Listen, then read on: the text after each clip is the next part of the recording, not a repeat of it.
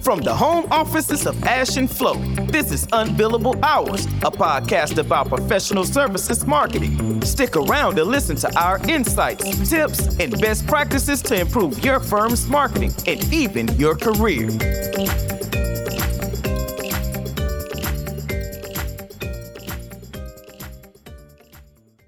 So Flo, we're back with a little mini-sode about yeah.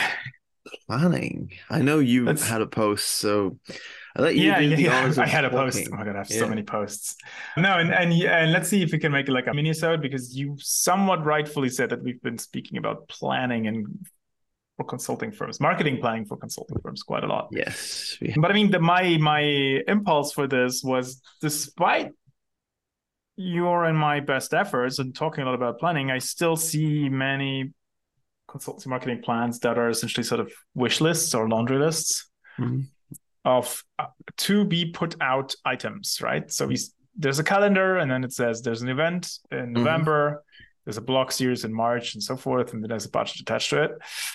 And there's a couple of problems with those, because they usually, at the point of planning, I don't know what your experience is, but they, they're largely content free. So there's an idea, right? Do the C F O roundtable, I think I mentioned in my post, but it's not clear what do we talk about or what's the yeah. compelling thing I have to say. That's one thing. And the other thing is, because you nail outputs to the calendar, and I have seen plans where people do it by the week, right? These things are fairly rigid, not very flexible, and usually out of date and gone two months into the planning year, right? So I plan things starting from February and by uh, January, and by end of Feb, we have missed lots of those dates that were in the calendar uh, for reasons of life happening. So I think, so what would be my recommendation? That was my question. Um, yeah, Flo, I think the audience would yeah. be really keen to know what new insight you've got on planning. Go on. So I would say don't plan outcomes, but plan the strategy, plan the content, and plan the processes, or plan the routines rather, right? So yeah, if you could build, if your planning process could entail, first of all, describing the buyer's journey, right? If you want to sell a specific service, who's going to buy them? What's likely going to be the buying journey? And then what is the funnel, the, or the sales process, or whatever? What is so the buying journey happens outside of our control, right? We can only yes. research that, but once we understand it, we can build a buying experience vis-a-vis it or against it, right? So what does uh-huh. that look like? Have it described in your plan if you're preparing a document, right? So people can understand. Yeah. And then we derive, once we have, once we know this is the buying experience, so we would like to pull people into a webinar, another webinar, a newsletter, and then eventually they should buy a workshop. Often. Yes, that's yes. simplified, but describe that. And I would suggest have the plan start with it, or have that early in the chapters. I, there's probably also a business review section of it. Once you have that, you can sort of derive the programs, right? Because we already know, okay, we need mm-hmm. some kind of webinars, we need some kind of workshop, whatever. And then next chapter, you should, because once you know that, you should pick the key players, which is another thing I rarely see in marketing plans. But let's determine the who's the best S M E to run these webinars with us. Right. Yeah, and also like early on, not three weeks before the C F O roundtable when everything is under pressure, right? Yeah, th- this is very true. I do see this a little more in terms of they identify who are the best marketing colleagues to do certain work. I do see that, and also like what deliverables attach to each person. But you're right on the S M Es; they don't do that until like, hey, we now need to put this thing out. And the interesting thing once you have them is you can have conversations, right? You get their insights, high level. What would they recommend we talk to when we speak to C F Os, right? Mm-hmm. So we get interesting ideas. This is my next advice. So your plan should be giving content guidance. I'm not saying you have to have the theme and the talk tracks and the mm-hmm. abstracts for your C F O roundtable. I keep coming back to that. But you should have a general feeling for what is that, what are our C F O stories for the year, yes. high level. Absolutely do plan that. And then it's pretty much just structure the work. And I love, I've seen this somewhere and I can't give credit because I've got, but it's very much the way I do marketing planning. Someone had a LinkedIn post where I said, just describe activities. Like, what does the marketing team do every quarter, every month, uh, every week, yeah. down to every day?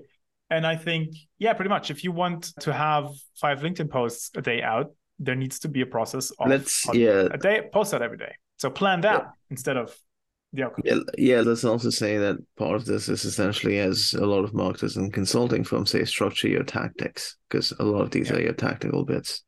Yeah. Yeah, and I mean, the difference here is, right, I'm not writing February twenty-second a blog post about X and then I miss the deadline. I'm just writing, we have a blog post every other week. Yeah. And then I describe the process in my plan. Mm-hmm. I'm still presuming the plan is a document that gets shared around. Here's how we get to a blog post every two weeks. And because I had the chapter with the content guidance before that, and we know what I want to say to C F Os, maybe, you know, it's easier to idea that. that that's the idea.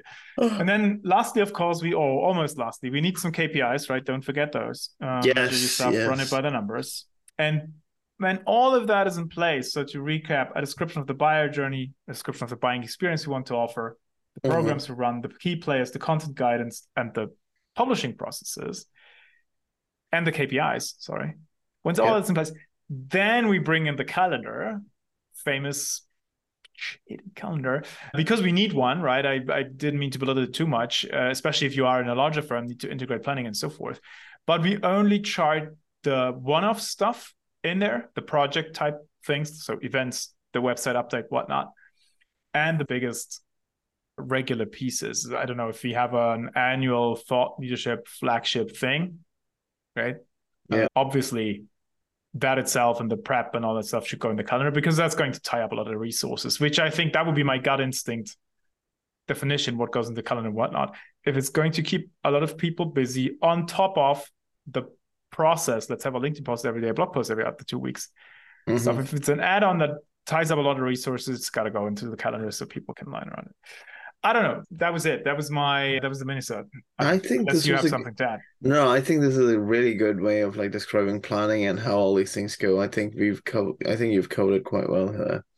Yeah. This is You and I should do a YouTube update. course, how to do planning that doesn't suck. And it's going to be six thousand Ethereum to participate. Just kidding. Yeah, LinkedIn, Lynda, courses, Coursera, there's a number of those. Some of them are good, but yeah, we I have. Uh, I recommend. Sorry, this at the risk of extending this, and then and I'll wrap it up in a minute. But I do. I am one of those people who pay for courses if I like them. Like if I really, if I'm critical, but if your mm-hmm. pitch survives my criticism, I will give you, I don't know, five six hundred bucks to to learn something. And so far, no, no disappointments. I gotta say, but I am pretty selective. And then also, I, I do run my own firm, so I it's a bit of a matter of survival for myself, right? Keeping. Right. Myself updated and stuff. Why did I say that? I don't know.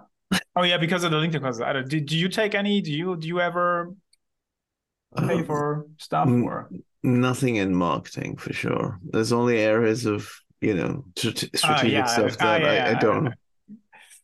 I okay. Marketing, I like to learn from people that we invite and talk and all that kind of stuff, because generally I think yeah. at this point we've got lots of stuff.